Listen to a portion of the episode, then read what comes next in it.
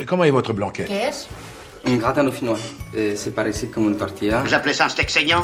Il est carbonisé. Je la digère pas, moi, la béchamel, ça, ça me fait... Bonjour à tous, bienvenue dans Mais encore, le podcast qui va alimenter vos conversations à table et donner à vos plats une toute autre saveur. Je suis Margot Mignard, j'aime manger, raconter des histoires et plus encore les petites et grandes qui se cachent derrière une cuisson, un condiment ou une appellation. Alors bonne écoute et surtout bon appétit.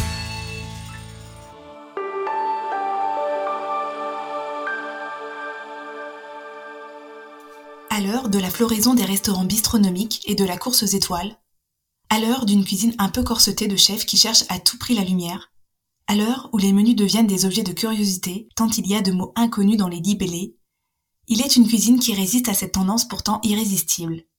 Une cuisine simple, vivante, joyeuse, gourmande et généreuse. La cuisine canaille. Une cuisine de produits, car après tout, notre estomac ne se contente pas de mots. Au menu de cette cuisine sans chichi, le célébrissime œuf maillot, l'indispensable poireau vinaigrette, l'incontournable pot au feu, l'irremplaçable île flottante, ou encore l'inénarrable mousse choco.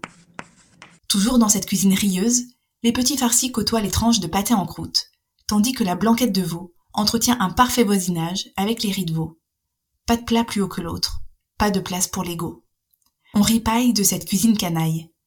On lui accole cet adjectif tout simplement parce qu'elle est la digne héritière des cantines ouvrières, la cuisine de cette classe populaire, que l'on appelait aussi les pauvres, sans jugement évidemment, et que l'on surnommait canaille.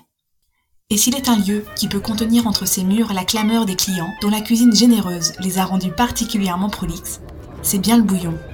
Après avoir bu la tasse, ils reviennent à pleine vapeur dans la restauration.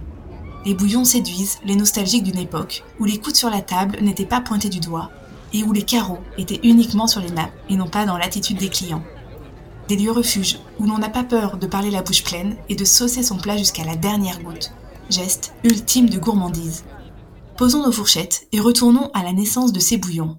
En 1855, Pierre-Louis Duval, boucher de formation, a alors la riche idée d'ouvrir un établissement appelé sobrement le Bouillon, dont la cuisine est annoncée aussi simple que son nom.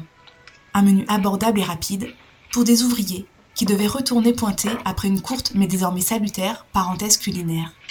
Un lieu immense, capable d'accueillir des lignes entières d'ouvriers durant le coup de feu. Son concept fait recette et servira de matrice à tous les autres. Dans les années qui suivent, les bouillons poussent comme des champignons, permettant à la ville lumière de littéralement bouillonner avec plus de 250 établissements de ce genre en 1900.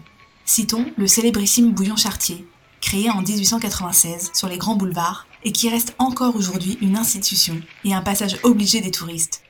Dans les années post-Première Guerre mondiale, le bouillon prend la sauce avec l'arrivée de nouveaux concepts, de nouveaux modes de consommation et de restauration. Il faudra attendre la fin des années 2010 et le début des années 2020 pour que les bouillons remettent le couvert et retrouvent leur lettre de noblesse sans jamais trahir leurs origines populaires.